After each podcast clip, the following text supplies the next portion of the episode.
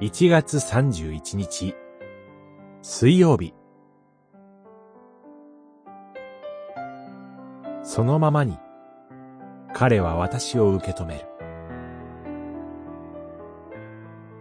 イザヤ書42章。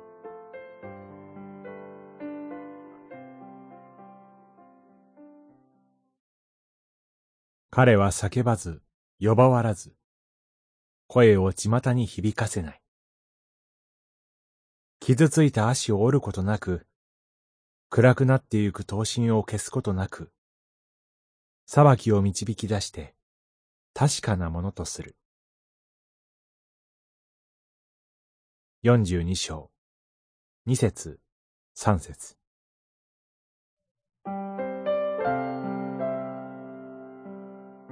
神から使わされたしもべは、叫びを上げません。この人は自分が顧みられることを求めず、静かに神を指し示します。なぜでしょうか？不当な裁きを受けているにもかかわらず。彼は強く自己主張をしません。自分が立つよりも弱くされているものを立ち上がらせることを願うからです。もちろん、弱くされている人を立ち上がらせるには力が必要です。ですから、彼は無力ではありません。ただ自分の力を自分のためには使おうとされません。私たちは、誰もが傷ついた足のように弱さを抱えています。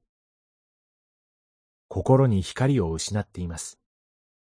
ろうそくのように自分を使い果たしています。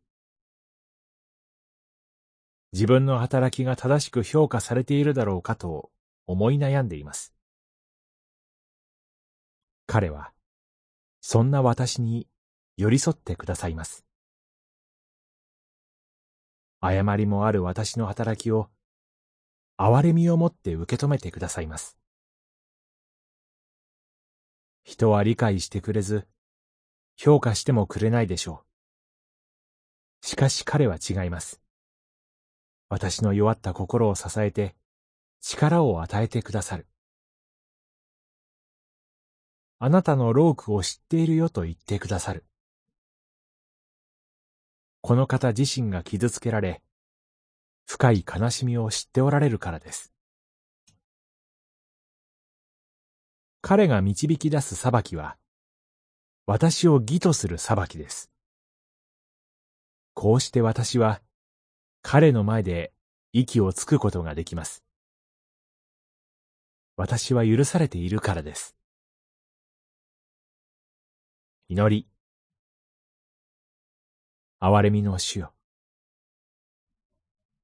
あなたが私を知ってくださることを感謝します。